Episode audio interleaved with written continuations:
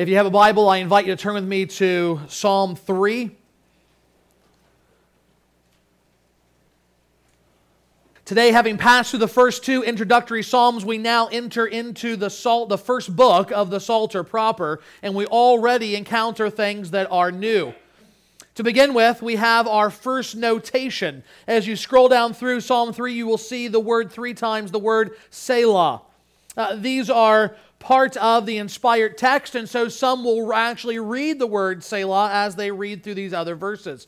However, we don't really know what that word means.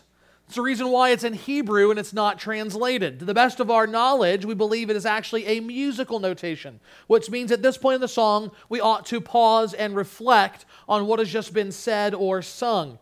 If you want to think of a modern analogy, there are some songs where we either between the verse and the chorus, or perhaps if there is no chorus, an extended part uh, after the verse, the, the music continues to play, though we don't sing. And it's given us opportunity to reflect back on the things that we just sung about, those truths that they might sink in.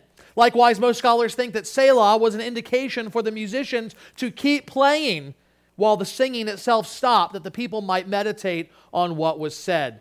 So when we get to that note in our text, as we read the psalm, we're not going to read the word Selah, we're going to obey it. We're going to pause for a minute and meditate for a moment on what the author has just said. And who was that author? Well, it was King David himself. Almost all the Psalms in the first book were written by David. The only one that we're not sure about is Psalm 1. And we know this from the superscriptions above these Psalms. Uh, just as we have our first notation, we have our first superscription as well. What is the superscription? It is that kind of title or that heading, not the bold one that your English translation puts in or your study Bible, uh, but that which is in the, the kind of small capitals right above the psalm. So just above verse 1, your Bible reads something like this A psalm of David when he fled from Absalom, his son. Now, some people ignore these superscriptions altogether. They think they are unreliable and unhelpful, potentially even distancing the reader from making good application by too firmly rooting the psalm in a particular historical event. I find that last point of reasoning to be quite odd because we don't do that with any other narrative portion of Scripture. We don't read through Genesis and think, oh, that's, that, that, was, that was the life of Abraham. What does it have to do with me? Or the life of Joseph or Moses or, or, or David in 1st and 2nd Samuel. Uh, that's never a problem in all of the narrative portions of Scripture, which make up something like three quarters of all the Bible. So why should it make a difference here? On a more important level, I think that we should take these as serious because Jesus took them as serious. In Matthew 22, he appeals to the superscription to identify who the author of Psalm 110 is, namely David. Therefore, I think we ought to see them as inspired by the Holy Spirit along with the rest of the text, and that means that we allow them to help us understand and apply the Psalms. To that end, reflecting on the superscription, a psalm of David when he fled from Absalom, his son, we need to remind ourselves what is going on when David flees from Absalom, his son. In 2 Samuel 15 and 16, which you can go and read this afternoon or this week, we see David uh, running away, being pursued by this son. This was David's third son. And through the course of events that you can read more fully later, uh, he had killed one of his brothers to avenge the death of his sister Tamar, and then he fled the capital city. Uh, when he finally came un- back under the promise of safety after three years of being on the run, David would still not acknowledge him. He said, Yes, he can come back, I will not take his life, but I don't want to see him. He's not to be in the palace. When I'm walking around town, he is not to be in my field of vision. Two years later, they were not reconciled, but they were finally reunited face to face. In all of this, Absalom was restless and arrogant. And he began to stand outside the city gates offering counsel, fueling dissatisfaction with his father, King David. And the words of the author of 2 Samuel, stealing the hearts away from David. Absalom then moved to Hebron and began to raise an army to take the palace and therefore the kingdom away from his father David. This news comes to David. He knows what is about to happen. He knows that um, Absalom has murderous intent, and so he gathers around him some loyal advisors, some mighty men, and he is forced to, to flee the city and take refuge elsewhere. On the run, Pained by his son's treachery, the people's rejection, and his own dishonoring, David pens what we have before us as Psalm 3. A psalm of David when he fled from Absalom, his son. O Lord, how many are my foes? Many are rising against me. Many are saying of my soul, There is no salvation for him in God. But you, O Lord, are a shield about me, my glory and the lifter of my head. I cried aloud to the Lord, and he answered me from his holy hill. I lay down and slept. I woke again, for the Lord sustained me. I will not be afraid of many thousands of people who have set themselves against me all around. Arise, O Lord, save me, O my God, for you strike all my enemies on the cheek, you break the teeth of the wicked. Salvation belongs to the Lord. Your blessing be on your people. Not many of us are forced to flee from children seeking our life or our throne. Nevertheless, there are times when we experience the deep pain of betrayal. All of us can feel the sadness of children who rebel against us and the Lord, or friends that used to, to uh, profess and even display love and concern for us who now attack us and despise us and turn away from us. How should we think about such times? How should we deal with such circumstances? How do we make it through that kind of pain and despair? Well, David sets an example for us, and he shows us that the way through is by making sure that our confidence is in God. In fact, this entire psalm bears the marks of one who sees the world in an incredibly God centered way. And in that way, David sets before us an example that we ought to follow. He shows how he dealt with troubling times and how we can as well. So, if we are to follow that example, if we are to imitate David, we need to begin by knowing that we ought to cry out to God. We ought to cry out to God. The psalm wastes no time taking us into the heart of the king. In this prayer, David calls out to God, O Lord, how many are my foes? Many are rising against me. Now, isn't it interesting that this comes right after Psalm 2, which we looked at last week? A psalm which is all about the rulers of the nations leading people against the Lord's anointed king. Now it is David's own son leading others against him. Read 2 Samuel, and you'll see that Absalom already had blood on his hands. Now he's leading a rebellion against David, seeking his very life. Everywhere David looks, his foes are upon him. And all this had been unexpected. It's not like David had been unpopular. It's not like that somehow uh, the people were, were just itching for rebellion. No, Absalom and sin had stolen the hearts of, of the people away from David. Those who had once been loyal to him were now seeking his life. David felt outnumbered and overwhelmed. And notice it's not just the physical danger that gets to him.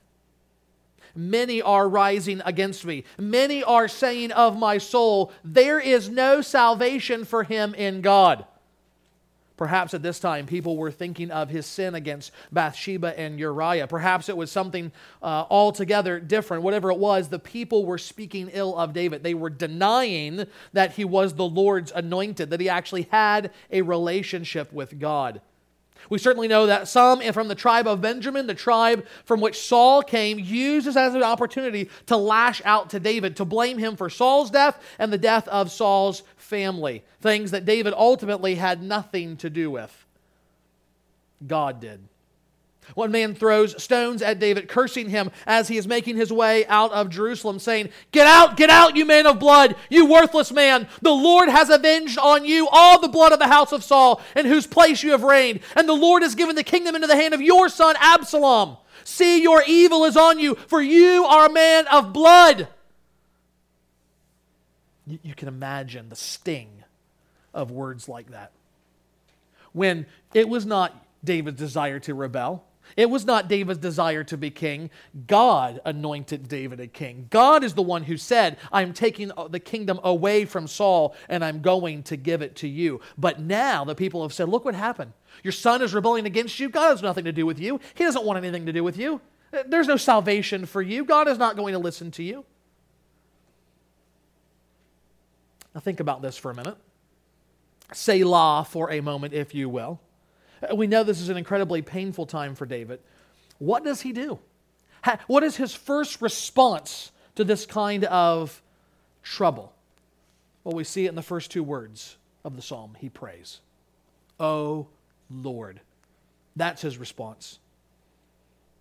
We talked about when we looked at Psalm 1 that the Bible never shies away from the real pain of life. In fact, so unabashed, so unedited is the Psalter when it comes to the real world experiences of God's people that I almost changed my approach to preaching this book. When I was originally thinking through how am I going to preach the Psalms, my original intention was actually to not go in order. It was to, to, to take little chunks of the Psalms, uh, not in order, but by genre or type of psalm. So we would have a psalm of wisdom, a psalm of praise, a psalm of lament, a psalm of national confession, personal confession, and, and put them kind of all together like that, cycling through the different ways in which uh, the, the psalms, the psalmists express themselves, and then start back over at the end. Why did I want to do that? Because as Geoffrey Grogan so helpfully points out, in the first 40 Psalms alone, there is so much pain and suffering and lament that many readers can't make it through. If you've done our two year Bible reading program and you've read that first book of Psalms, you know it gets pretty weary quickly when you're reading the Psalms at the beginning. There is much to lament. But then I reverse course. Not only because I thought about the fact that, you know, I wouldn't do that with any other book really. Uh, God has given us the Psalter for a reason like this, and so I ought to preach it that way. But then I thought about the point that is being made right from the outset. David is the best king of Israel. Psalm 2 talks about how the covenant is forever. He, he echoes the future coming of the Messiah. But then in Psalms 3 through 41, we are told explicitly that doesn't mean David's going to have an easy life. That doesn't mean it's going to be all wine and roses for David all of the days when he is in this world. Just the opposite. Even the most blessed and favored and important of God's people will struggle because we live in a world of evil and sin. David didn't have an easy life, but David did learn how to pray. D.A. Carson says of the whole Bible, what is especially true of the Psalms, he says this there is no attempt in Scripture to whitewash the anguish of God's people when they undergo suffering. They argue with God, they complain to God, they weep before God.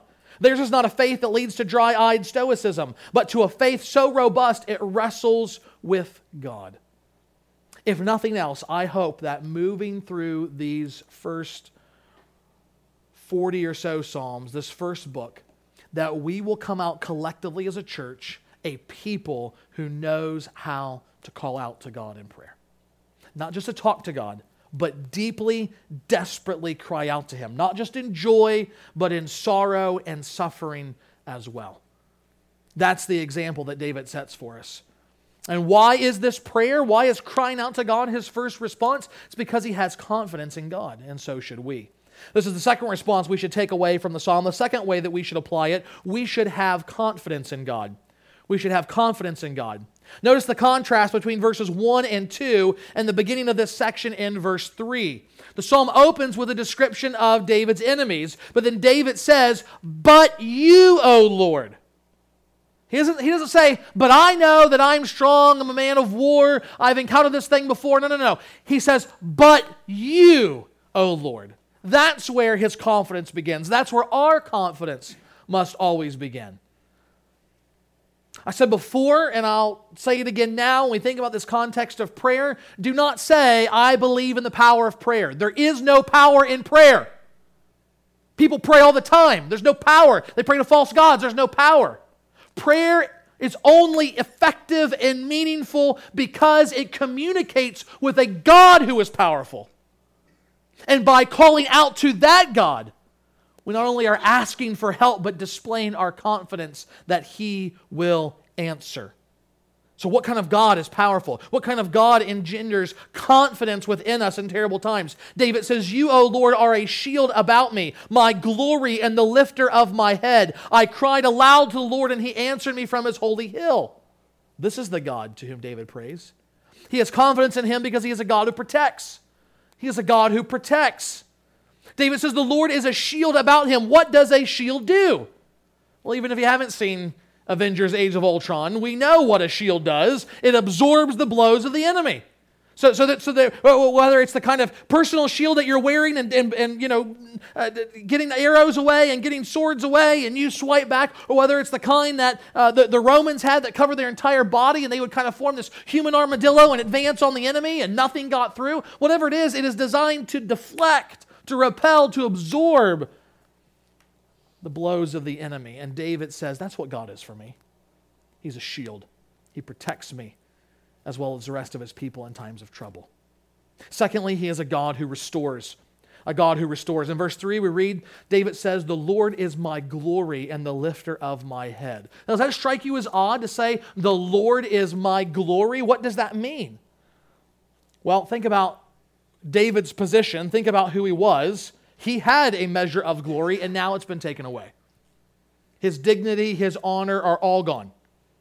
But what does the Lord what does David say? The Lord is my glory. That is, I don't find my significance in kingship.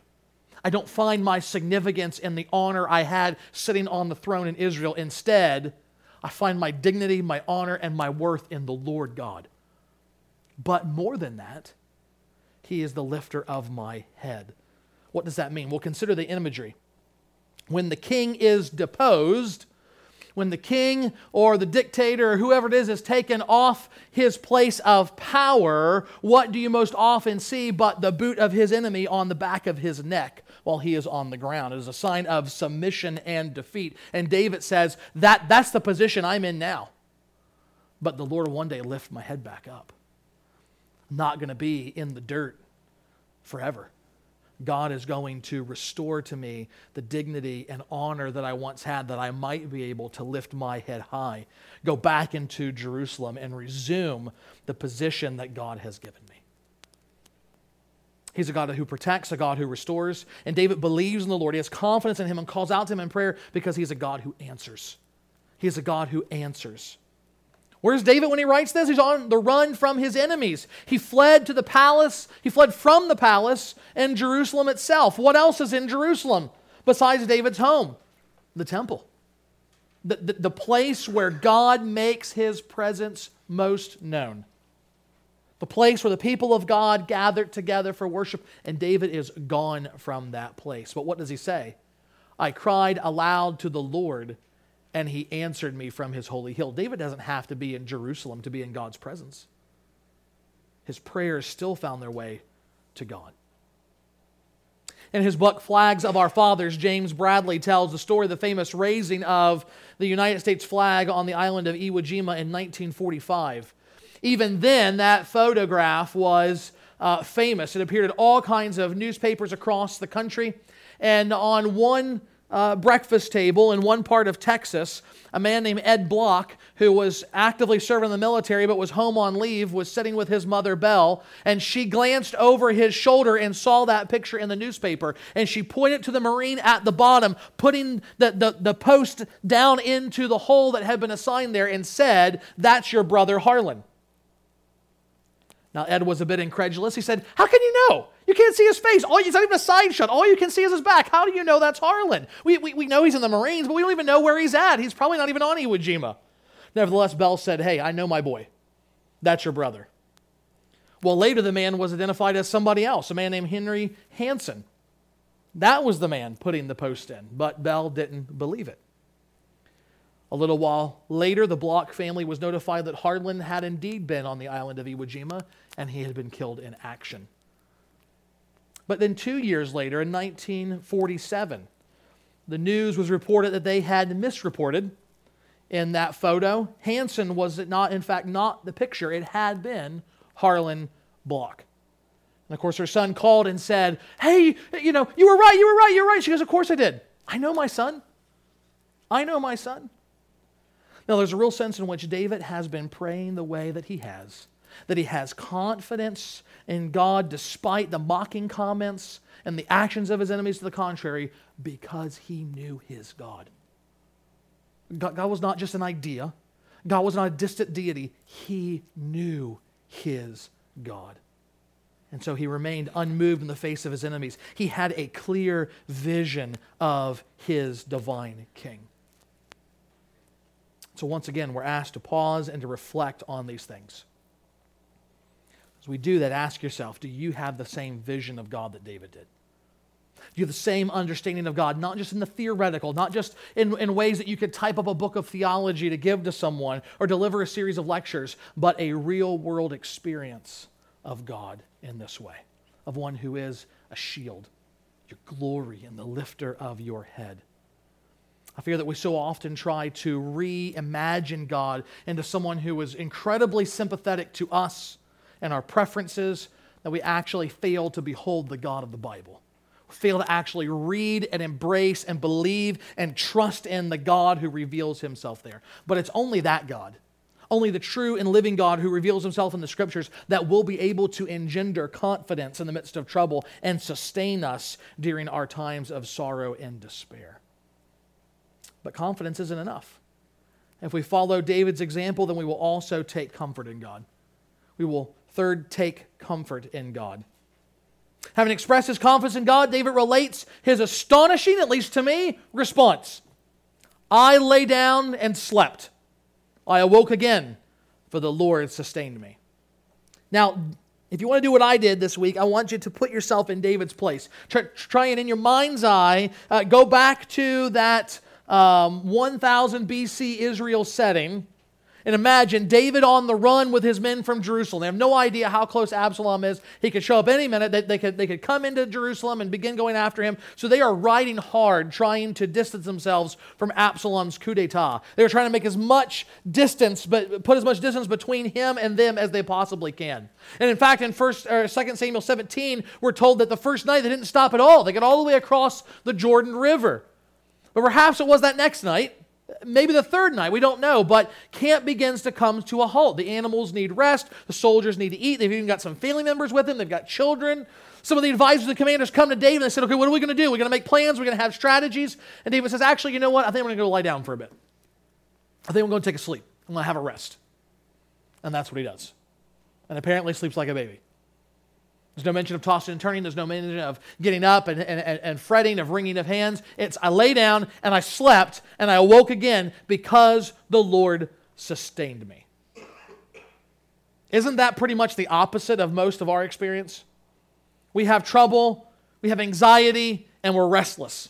And we can't settle down and we can't sleep. We even resort to popping pills sometimes just to get a little bit of shut eye. David does none of that he has an immediate sense of peace because he knows who God is. Moreover, this peace, this comfort he has, is not just a one time thing. It's not like he wakes up in the morning and says, Oh man, what was I thinking? I mean, this is a crazy situation. No, no. it, it is, a, is a lasting, it's an ongoing peace. He says, I will not be afraid of many thousands of people who have set themselves against me all around. Now, notice what David doesn't say. David doesn't say, I will not be afraid because you removed my foes, because you got rid of my troubles. No, the enemies are still there. They aren't gone. They're still pursuing him. They're still all around. Many thousands have set themselves against me all around. Anywhere David goes, his enemies are there. Nevertheless, he says, I'll not be afraid. I will not be afraid. Spurgeon warns as we think about this, we ought not be too quick and how we apply this. He says, you know, there's, there's two kinds of sleep. There is the sleep, quote, of presumption. God deliver us from it. He's talking about a kind of let go and let God mentality that is not helpful, that is not taught in the scriptures. That when trouble or difficulty comes, we just lay down and do nothing about it and say, oh, well, God will take care of it. That's not what the Bible calls us to do. It presumes on God and perhaps keeps us from doing what we ought to do ourselves. Even as we take comfort in God, the scriptures never tell us to forsake our responsibilities. We may sleep sound in Jesus, but it better be after a long day's work. At the same time, Spurgeon says there, quote, there is also a sleep of holy confidence. And God help us so as to close our eyes in sleep. Though not presuming on God, we can take comfort in Him. We can trust that He is good, that He is sovereign, and that He will work out the details of our lives in a, way, in a manner that is most fitting according to His will. But David goes beyond this simple comfort in God. Following the example of David's prayer, likewise, we ought to expect help from God. We ought to expect help from God. In verses 7 and 8, we see the crying out to God that David mentioned earlier in verse 4. This is what he cries out with. These are the words that he says Arise, O Lord! Save me, O my God, for you strike all my enemies on the cheek. You break the teeth of the wicked. When David prays, he begins by praying God's word back to him. He's quoting from Moses' prayer back in Numbers 10 when he asked the Lord to arise and defeat Israel's enemies as they break camp and set out being led by the Ark of the Covenant, marching toward the promised land. It's a, it's a battle cry that, that all of their enemies would be removed and that God would fulfill his promises. And that's exactly what David offers as well. It's a battle cry against his enemies. Notice the change in verbal tense as well. David says, Arise, O Lord, save me, O my God. It's not happened, it's future. It's a request, it's something he wants to see occur. But then when he gives the reason, he says, For you strike all my enemies on the, tree, on the cheek, you break the teeth of the wicked. It's not past tense, it's not future tense. David expects that God is already doing something and will continue to do it in the future. Namely, that God is and will be defeating his enemies. Notice how they're described. Like wild animals, they have surrounded him and are biting and nipping at him. But what does God do? He comes in and he slaps them across the face and knocks them back into place. David says, You strike all my enemies on the cheek, you break the teeth of the wicked. Just as they tried to shame and humiliate the Lord's anointed, so also he will now shame and humiliate them as he gives victory to David. Why will he do this? Verse 8. Salvation belongs to the Lord. Your blessing be on your people. David is, God, is confident of God's covenant with Israel. Now, again, don't, don't just read over that quickly. Think about who is writing this. Think about the situation he's in. This is why the superscription helps, in my opinion. David has confidence in God's covenant with him, but now he expresses confidence in God's covenant with Israel. What's Israel doing right now? They're rebelling against David. They've rejected him as king. He's had to flee for his life. And yet, here is David, not angry, not bitter. He still wants good for them. He still wants the blessing of salvation on the people of Israel. It's, it's the mark of a true shepherd that even at the lowest point, he is still thinking about the welfare of the sheep. All along, he's been saying that or that I've been saying rather, that David's prayer is a model for us, that his God centeredness is something we should imitate. But if we're to do that well, we must go a step further. We have to realize that though we can completely we can completely trust God, if he wills it, our lives may not be spared in any given situation. If you're in a community group in just a few weeks, as we make our way through the book of Acts, you will see in the course of just a few verses, James, the brother of Jesus, dies. He's killed by the Romans. But Peter goes free. Did God not like James? Was he not a good little brother to Jesus? I don't think so. I don't think that was it at all. It's rather showing the wisdom of God's sovereign plan that some fall by the sword and some do not. So sometimes we cry out to God to the best of our abilities. We have no sin that would hinder our prayers. We have no lifestyle that is so against the way of the Lord that He would not listen to us, and circumstances change, and other times, nothing changes. Sometimes we are spared from physical suffering, other times, most times, we die. So, how can we still have confidence and comfort in God? Well, remember that last part in God. It is not His gifts, but in God Himself that we find confidence and comfort and help. Specifically, the God who took on flesh and experienced all of these things that David did, but in far greater ways. I mean, the parallels here between David and Christ are too obvious to miss. Just as David was rejected as king by his people, so was Christ rejected as king over his people. John says he came to his own, and his own people did not receive him. John chapter 1. Though David escaped out of Jerusalem, Christ was led out of Jerusalem to be killed. Though David was able to lay down and sleep and wake again, for the Lord sustained him, the Lord Jesus laid down in death and was brought back awake to life because the Lord sustained him. Though God saved, saved David, his anointed, from physical death, God saved Jesus, the greater anointed one, through physical death. Just as David loved his people despite their rebellion, so also Christ loved even those who crucified him, asking God to forgive them and saving others into his kingdom after he rose again, even sinners like us. Perhaps most significant of all, though God struck David's enemies, in our place he struck Christ. We were once God's enemies, the battle cry lifted up against us, but the Son stepped in the path for us. So when you are hard pressed on every side, you need to remember number one, that Christ knows exactly what you're experiencing. He's experienced all the same things, only more so. But more than that, you need to remember that He endured all that you are going through and more to bring you to God. Christ's sufferings and triumph were redempted. So, Christ is our shield who absorbs the blows of judgment we deserve from God. Christ is our glory and the lifter of our, of our head, who gives us dignity and honor despite our sin and our rebellion against His Heavenly Father. Christ is our high priest who brings us to God as sons, ensuring that God always hears our prayers. He will never leave us as orphans. So now, when we cherish the fact that salvation belongs to the Lord, that his blessings are poured out on his people, we rejoice all the more because we realize the amazing victory it means for us. Even our spiritual enemies, even our own sinful hearts, lay defeated and humbled and disgraced at the feet of the resurrected Christ. So this morning, I invite you to look to Christ. Look to God in Christ, confident that we will experience the Lord's salvation through Him. We can trust that though God may not save us from shame and death like David, He has promised to save us through shame and death, just as He saved Christ. As James Johnson says, this morning, this week, the next year, you may be hard pressed. Your family or close, close friends may turn against you. You might lose your job. You might lose your life. Your own children may turn against you, steal from you, hurt you. The promises of the gospel, though, is that when you lie down, you will sleep and you will wake up again, for the Lord will sustain you. Father, we are thankful for that sustaining work that has been secured for us by the blood of our Savior Jesus Christ.